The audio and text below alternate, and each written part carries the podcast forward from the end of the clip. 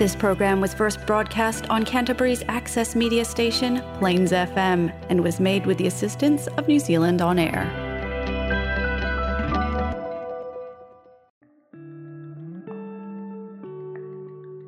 Kia ora koutou, no mai haere mai e te whānau. Welcome to It's Getting Hot in Here, where we chat with experts to learn about climate change here in Ōtautahi. I'm Molly. And I'm Emily. Join us as we go on a journey to find explanations, solutions, and hope for the future. So it's been a while since there's been an It's Getting Hot in Here episode, and we wanted to tell you that we're working on something, something that we're really excited about, and that we think will be worth the wait. And in the meantime, we wanted to share this interview with you. We hope you enjoy this episode. So today we're talking with Kathleen Gallagher. She is the filmmaker of the recent feature documentary Rohe Kōreporepo, The Swamp, The Sacred Place. And it is premiering on October 30th at 3:15 p.m. at the Lady Isaac Theatre Royal on Gloucester Street. Yeah, it's part of the New Zealand International Film Festival that's coming up, and it's definitely a film worth watching. Welcome to It's Getting Hot in Here, Kathleen. Could you tell us what generally is this film about? It's about going into a place, into the swamplands, into the places where we've we've turned our backs, like between 1840 and 1990. New Zealanders, like most New Zealanders, turned their backs on the swamplands, and they were drained with the 1910 Drainage Acts, and so a lot of them ceased to exist. We lost 90% of them. But around 1987, 1990, things started to turn around here.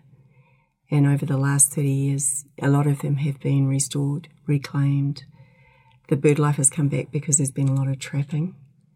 And they've started to resume their functions, like in Christchurch. Up at the top of the, the two awa here, the Avon Otakaro and the Heathcote Ōpāwaho, uh, there's been a lot of wetlands built there from the 1990s right to the present day. So when the recent Ashburton floods happened, Ōtautahi Christchurch was not flooded because we've got a lot of wetlands here. So they started to fulfill their old functions of protecting against flooding, against storm surges, flooding, tsunamis, yeah, along the coast, yeah. That's excellent. So they're just starting to come back. So that's what it's it's about the people that have been involved with these repo around the country and who are restoring them, reflooding them. Yeah. How was the experience of making the film and, you know, what changed along the way? Well, it was slower than usual because of the COVID outbreak. So we started filming at Okarito in January of last year and then we got into lockdown, level four. so we were going to have it ready for the Wetlands Conference in October last year, and they changed the wetlands conference and the opening of Te Pae to October this year, and then they changed the wetlands. They didn't have Te Pae open, then they put the wetlands conference online, and then the film festival was changed from July to now, and so yeah, so it's everything's sort of moving, everything's fluid, as everybody is aware at the moment, and uh, so it was a slower slower to make it than I usually am. But when we work often the place that we're working with reflects it. So, like a repo was a slower moving being than a river. So, when we worked on the two river films, Seven Rivers Walking, Haere Marire, and Water Whisperers, Tangaroa, they were really fast moving. You know, and we we just were running, just like trying to keep up with the river and the, the people on the river. But this movie, this this film, was sort of more like a repo, and so it was a, a more meditative experience, like the making of it. So it's quite interesting. I really like that as like a metaphor for what yeah. you're mm. doing. Yeah. What's something that you learned along the way of filming? Yeah, I learned about the sacredness of the repo and I learned how they were intrinsic to our restoration of relationship in Aotearoa, that the recovery and the restoration of the repo which is yet to happen. It hasn't, it's only in process. But that recovery, we need to give full attention to that to recover our whole selves and who we are and how we're going to go forward. Mm. That is critical. And the clause in the Treaty of Waitangi shows that illustrates that people will remember. How was this film different to your other films? Yeah, I've worked. I've been working in environmental films since 2000, so it's about 20 years. Yeah, and my most famous film was Earth Whispers Papatūānuku in 2009. I think that it yeah it did exceptionally well throughout New Zealand and travelled all around the world and to, to very you know very famous international film festivals.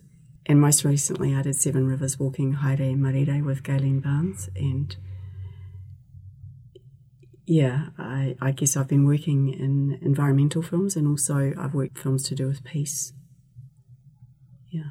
So the first film I did to do with peace was Te Māori, Breath of Peace, and it was the story of the peace movement from the 30s to the present day. Yeah. Wow. Yeah. I think each film's got its own kaupapa that reveals itself as we make it. And it's different, but it's. I think it's it's just got its own movement, it, and it moves with the repo, and it moves with the with the kaumātua of the repo and the kaitiaki. It moves at their pace. These people that you know that are intimate. I was doing a bit of preparation for this interview, and I asked my partner, I was like, "What would you want to know about wetlands if you could ask a wetland expert?" And she looked at me and was like, Why would I care about a bog? Like, and so I want to ask you, like, why do you think wetlands are important? I, I went to the wetlands like after the climate change march in uh, Christchurch when it was interrupted by the mosque attacks, and I went there and, like in the poem that I quoted from from David Thoreau, you know, when I would recreate myself, I seek the darkest wood, the thickest, the most interminable, into this citizen, the most dismal swamp. I enter the swamp as a sacred place, a sanctuary, a sanctorum. Here is the strength, the marrow of nature. And like I sort of, I went there for answers because I, I felt that we have to go to the other places that we don't need to normally go to for these answers that we're fa- with the things and the crises that we're facing. And I feel like in Christchurch, since 2010, we've had like one crisis after another, so we're just like almost waiting for the next one. and um, but we're sort of like in this state, and I thought, no, I have to go to a different place and look for a different answer because I think that what created the thinking that created this situation, this situation of crisis that we're in, is not the thinking that's going to get us out of it. So that's why I went to a different place, to the places that we had rejected and turned away from as a society and and they they solve they solve all the huge problems that we're facing at the moment. These these wetlands. Wow, they're incredible things, aren't they? Yeah, yeah, yeah. They're incredible because they're you, you know like so like forty percent of the biodiversity on the planet lives or is birthed in a wetland. You know, so wow, you know, I didn't know that. Fact. And they're they're only like seven percent, about seven percent of the world's surface area and yet they, they store about you know 20 to 30 percent carbon can be stored in them in healthy wetlands. So they store carbon. And the other thing that we've lost like we've got biodiversity carbon and the water cycle. And they are key in the restoration of the water cycle. So the water cycle is the the sky you know the sky water the sky rivers and the earth rivers and it's got to move. That's the water cycle. The repo they're just critical in that. They purify the water and then you know they bring the water to themselves and the earth. So they're really, really critical in the restoration of the water cycle. So those are the you know three massive things that we're facing, and you know by having with wetlands, you know like if you can carbon credit wetlands, we just build them everywhere. And the other thing is is they're much faster to grow than forests. So they store as much carbon as a tropical rainforest, but you can actually get a wetland going like in a year or two. Wow. You know, That's amazing. you know, so they're talking about building some big machine in, in Iceland or something to, you know, store carbon and do this. These are the mach- these are it. we don't need to build it. We just need to look at them and we just need to restore them and put our attention on them and see what they actually do. So if you have them down the rivers, you know, so the big rangitata, for instance, then you have wetlands down each side of that river they purify all the water before it goes into the river. So the river's clean and it's drinkable and swimmable, and the fish are okay. You know, so it, they do a mahi. You know, they do it. They do this job, and because you know what here, they take the water out of the river. So the wetlands are drained, and then the farmers move into them, and they put the farms on the, you know, and and they and, and so the water cycle is broken and the purifying action of the wetlands is broken too. So, so they have they do all of these tasks, you know. Yeah, I find it really interesting that people are viewing them really negatively a lot of the time, like sort of like, oh, why would I want a swamp near my house? You know, it might be too wet to walk in, or it might be sort of, it might smell bad, or, so, or something like that. And I wonder whether in some ways it's because we we can't immediately use that land, like we can't turn it into something that we want, but we're not recognizing all the things that it's doing for us by just being a swamp.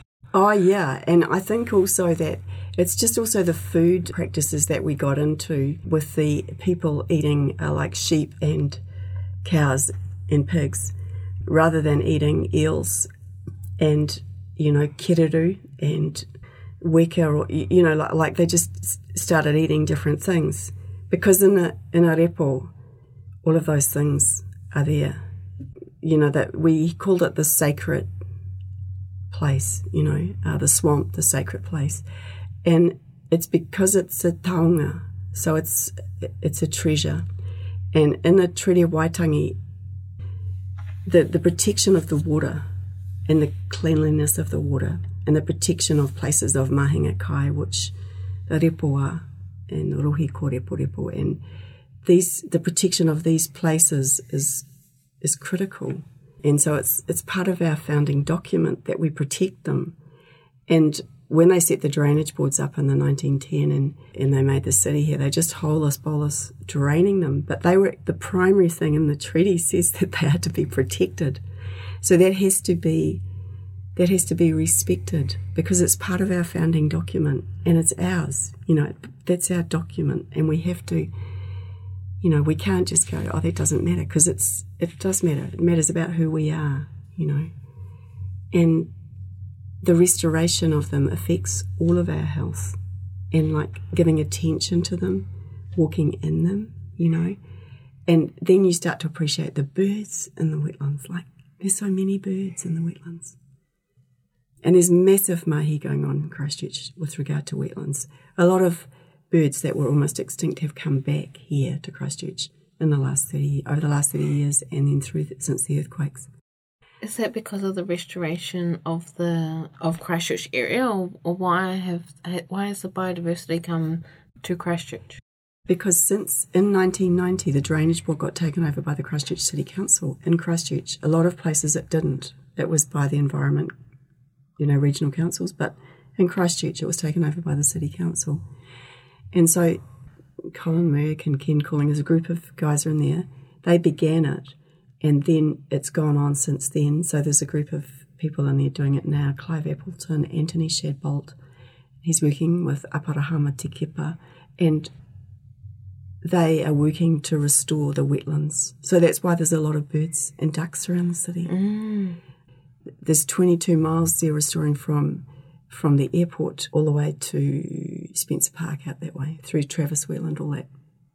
Massive, massive area. They're planting thousands of kahikatea trees there. And so, you know, these are all happening just like as we're speaking. And so we're really blessed that we live here and that this, this is happening and the red zone area is another potential area uh, for restoration of wetlands along the Awa there. So it's it's happening just around us. These massive restoration projects are they reliant on a lot of community volunteers? Oh yeah, they work with everybody. So there's a big one up in Maketū that the Bay of Plenty Regional Council is really active as well. They work really hard. So at Maketū, they are restoring 3,000 hectares and they they work with schools or any group can just go and work with them. You know, bikie gang can go and work with them. Anyone they work with all sorts of groups. You know, fish and game, forest and bird, local iwi, but anything, university, all sorts, all sorts of groups are involved in this. So lots of people are involved in planting, and and once you've done it, like you can just go back and walk through and you see all the birds that are there. Like even in a couple of years, like sometimes in one year, the birds come in like straight away. There may be people who have thought about getting involved in wetland restoration or have kind of been thinking about it. But what advice do you have to give to those people who just haven't been able to make that first step into getting involved in a community project? I think the well in Christchurch it's the city council, but there's a regional council and there's local iwi and there's forest and bird and fish and game. So there's different groups that are involved in different areas. So you can just contact one of those, but probably the city library is a good place to to you know search to begin your search maybe. Yeah. But in, any of the people in the film, like if you're in the rohe, you know, those are probably the people to contact if that, that's where you're close to. Yeah. But you know, go and plant, you know, harakeke in your backyard if you've got a big if you've got a big puddle. but you know, you can get on with it really anywhere. It's really good to look in your own region to see what's endemic there, and you can gather seeds. So there's there's harakeke, you know, big flax. There's the tī kōuka, the cabbage trees. There's the nio, There's the kowhai. I'm just thinking around here. But it's good to just go and find, just have a look around what's growing wild in your area, because you know you just find it like in your in your particular little yeah, area. Can, Great. Yeah, find it. And we were just talking about how getting involved in restoration and, and planting is such a great way to deal with eco anxiety as well. You can actually um, take action and be doing something and see the results from your action so quickly and see the birds coming in, be a part of the environment, and see the positives that come from restoring the wetlands. Oh yeah, yeah, because you, you can't, and you can have boardwalks through them and stuff like that. So you know, like if people don't want to get their feet wet or don't want to go in gumboots, though it's really cool wandering around in gumboots and wheeling. Um, but yeah, yeah, there's there's so many benefits from it because you get to work with people from a lot of different walks of life. Lots of there's all sorts of people that I've found in. From, you know, and, and when you go to a beautiful one like Okarito, it is really worth to going to Okarito. And when you go to a beautiful one like that and you can see where things can really go with it, it gives you so much peace and you can see what how much peace that you can get in a repo, you know. Mm. Um, but even just in little ones, just around here in the city, like at Cracroft Basin or just, you know, Henderson's Road, just all around. Putaringamotu, Dean's Bush, you know. You know, it's the oldest oldest ngahere in uh, Canterbury, yeah, mm. and it's right in the city. yeah, but it's good just to go and you don't need to go. You can walk through them, but it's really nice to just go and sit in them and just sit for a while. You know, it's yeah, yeah. I think the Japanese call it forest bathing. It's just, but it's just hanging. You know, just like being and and let you know let the forest talk to you. You know, let it have a cordial with you and. Uh, birds. Sometimes the birds come real close when you just sit still for a while.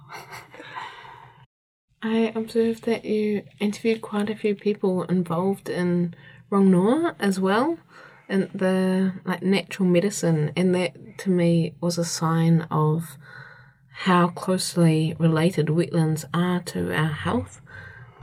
And it was yeah, just incredible to see those perspectives as well. Yeah, it's amazing. Uh, rongoa, rongoa is the the rongoa is the healing healing herbs, and the word whakarongo is to listen. So whakarongo is to listen, and so that's to cause healing. And if you go into a repo and it's a healthy repo and the water is cleansed and purified, and then you're able to gather rongoa at the side of it and you can be there. You'll get healing from the herbs that you gather and use, and also from being in the repo and being at one with the repo. So that's when the healing, yeah, takes place. Yeah, I also noticed that a lot of the people sort of spearheading this were local iwi And I'm interested in particular how Matauranga Maori played a role in this restoration and sort of led the way in it because there are these records of like plants and things like that that you would know how to plant and replant to like restore it. And i guess i'm just curious about everything that goes along in in looking back at looking back to the past to restore these swamps. Yeah really critical to look back so we can walk forward. It's it's really the way that we can do this whole process you know and we're we're really lucky that we still have people alive who have held on to Matauranga and have passed it on and are still passing it on like they do in the film. So we've made a a book that goes with this film. So the 60 full length interviews are in the book. So there's a lot of Matauranga from different people around, you know, both Motu who who have got different yeah things to tell people to pass on. And yeah, it's all there. So you can sort of dig around in it. You can watch the film and then, but you can dig around in the book and, and you can carry it. We sort of thought it's, it's a bit of a fat book. It's about 300 pages, but we, we did it so that you can carry it with you when you go to the repo and then you can mm. look it up and it will be just like being there with us listening to what these people were talking about. So you can go to Okarito or you can go to Te Waihora or out to Travis Wetland and you can just open up and you just listen to them doing their kōrero, what they were talking about. These are the kaitiaki, yeah, the guardians, yeah. So we thought that would be a good way for people to, you know, to sort of have it in their pocket. like Yeah. hearing the voices in that place almost. yeah. So we thought we'd, we're hoping to have the book ready for the 30th, so it'll be ready for people. They can get it on the night. Mm. I wanted to ask about the function of the wetland, and I really like the way it, the wetlands are described as the kidneys of the ecosystem and, and being a, that filter and providing us clean water. How can wetlands be useful for reducing some of the nitrates going into our waterways? That they need to be up and down the sides of all of our awa and also our coastlines. Yeah. And and they do that job, but they you know we need lots of them, and they need to do the mahi, and we can't overstock as well, because overstocking is not a good look, and we are overstocking at the moment. Yeah.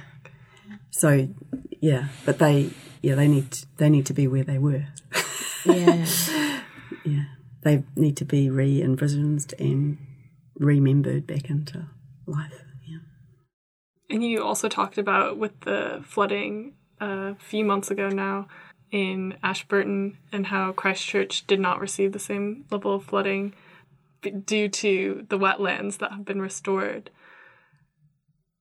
Is this something that we can continue to rely on to some degree as climate change accelerates, or how can we sort of support the repo to perform this function as there are going to be more storms or more floods?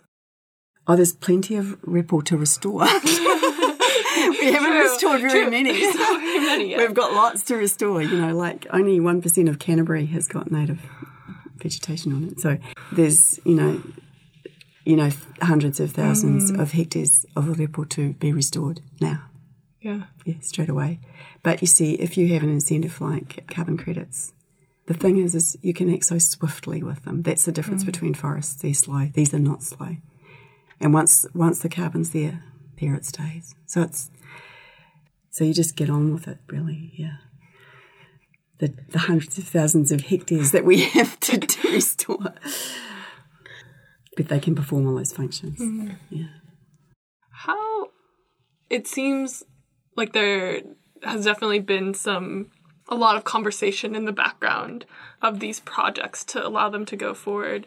But how, how do you go about convincing people who are who are landowners or are set on making a development on their land instead of a wetland like that this is a really important thing to to turn the land into a wetland. Like this is something that is going to provide services beyond, you know, the short term. You you can persuade people because you can just say, well, the land won't be flooded. Hmm. Like, and, and so it's an obvious if you need to persuade people, but you can have it as a criteria. I mean, if you're going to develop land, then this is the criteria that you have to meet, and you have to have so many hectares in wetland in this rohe here if you're going to come in here. So it's yeah, yeah, but you can just say, well, flooding. Do you want to be flooded? if you want to persuade them, yeah.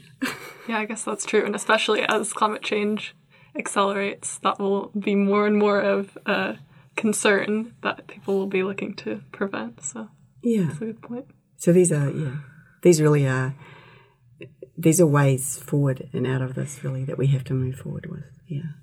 Yeah, and I guess it's in in some respects it's hard to think about the fact that so many wetlands were lost in the past, but taking that future view and saying, well, we have to move forward and let's make sure we do it better than we did in the past. Well, I guess that's right because, like, I, I think that discussion, like that Craig talks about in the end, that he, they have with the Selwyn landowners, you know, and he says they're going on, oh, we might lose our land, you know, and they go, oh, we've had the land in the family for generations, quite three generations, yeah, and it's been generations, and he goes, okay, so do you want to talk about loss?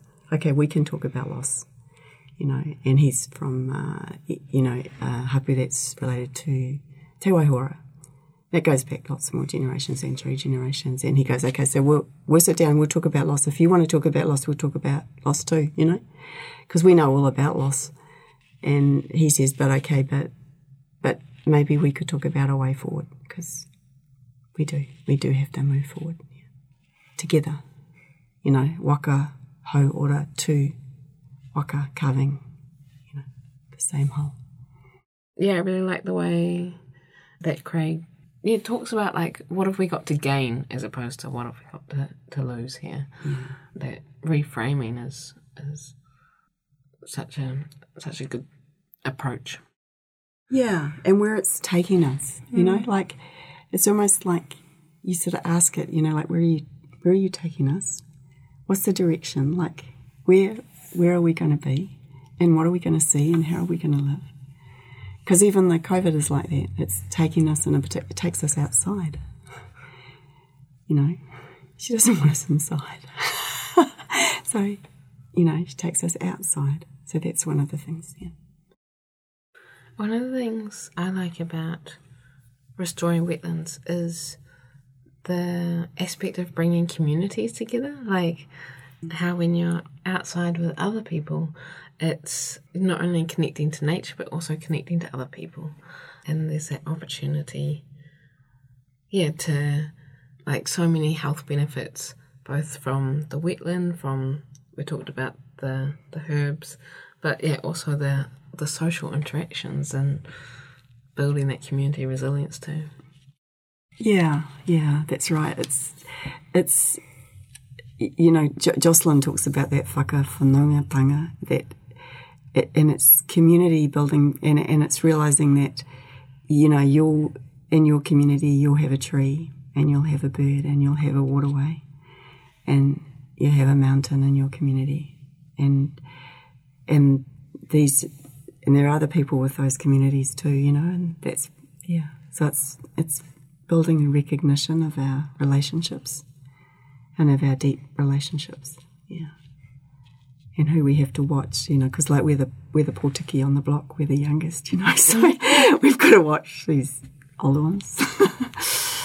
Keep a weather eye out. What are you hoping that people will take away from this film? I think it's like to turn the waka around, and and it it feels like it's starting to move. That's what it feels like, it's not stuck where it was, and it's really how we can turn it turn it around so that it can start moving. Really, that it can start floating. Because when you when you start working, you know, with when you work with nature, it's like when you throw you know, if you throw some wool in the air or some, you know, that from the toetoe, you know, you stride in the air, and if the wind's behind you, it goes a long way. And so when you work with her, it's like exponentially your your effort is just you know it just goes pew, like that. And I think people don't realize that they think that it's a fight, but it's actually not a fight. it's just a turning. It's a great turning that we're in at the moment, and I think if people could take delight in the turning and not be worried about it, but just take delight in it and just see where the turning's taking us to and how it's going to look, you know, and visualize how it's going to look because, you know, it's beautiful. just like Aparehama says, you know, it's beautiful. Yeah. So, yeah, just to start recognizing their local birds and their local plants and just where they live and those are the ones that are strong and they're strong right through right through the summer, right through the drought. They're strong. You watch, yeah. and they're tough places, ones that grow in tough places. You know, like Anaia out at, you know, it grows like summer along the rocks, out of the rocks. Wow. Yeah. And it's growing up at the beaches, up at Pines Beach and up there among the pine forest, Anaia. Yeah. So start looking around and, you know, see who's, see who's there. Yeah, we're always talking about what you can look forward to, what you can be optimistic about in the face of climate change.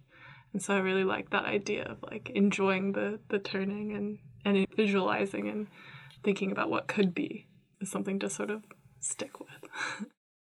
In your perspective, what's one positive thing about climate change? It's that we we're becoming we're becoming more intimate with our environment. And we're not able to turn our face from her anymore. And she's inviting us outside. That's lovely. Yeah.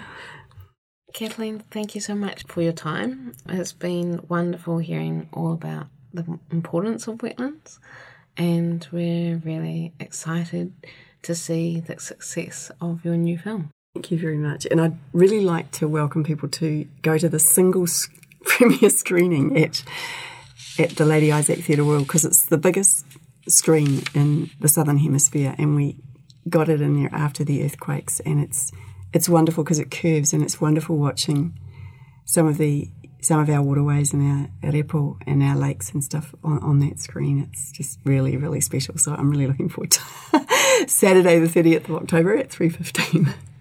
Kia ora.